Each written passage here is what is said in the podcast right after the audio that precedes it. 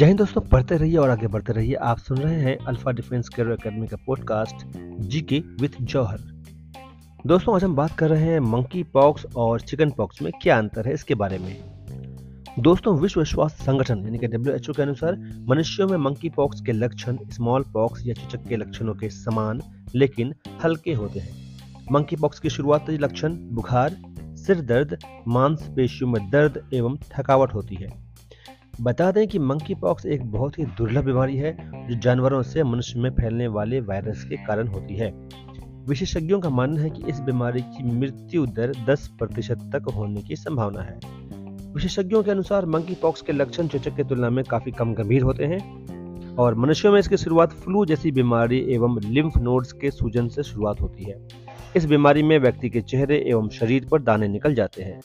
CDS के अनुसार chicken pox की समस्या में शरीर पर दाने एवं छाले हो जाते हैं। ये दाने खुजली और द्रव से भरे फफोले में बदल जाते हैं। ये दाने पहले छाती, पीठ एवं चेहरे पर दिखाई दे सकते हैं और फिर संक्रमण बढ़ने के साथ मुँह और पलकों सहित पूरे शरीर में फैल सकते हैं। चिकन पॉक्स खासकर बच्चों में होने वाली एक बहुत ही सामान्य बीमारी है।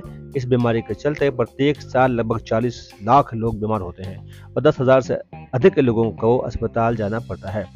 चिकन पॉक्स के टीके ने इसे बहुत ही दुर्लभ बना दिया है, लेकिन इस बीमारी से लोग अभी भी हर साल बीमार पड़ते हैं। चिकन पॉक्स के घाव भिन्न भिन्न हिस्सों में अलग अलग वक्त पर दिखाई देते हैं। ज़्यादातर पेट, छाती एवं पीठ पर होते हैं। मंकी पॉक्स में चिकन पॉक्स की तरह तरल तरल पदार्थ से भरे दाने के कारण से होता है, जो बाद में पपड़ीदार हो जाता है और जिसके निशान बन सकते हैं। तो दोस्तों, पढ़ते रहिए और आगे बढ़ते रहिए। मिलते हैं अगले एपिसोड में। जय हिंद, जय भारत।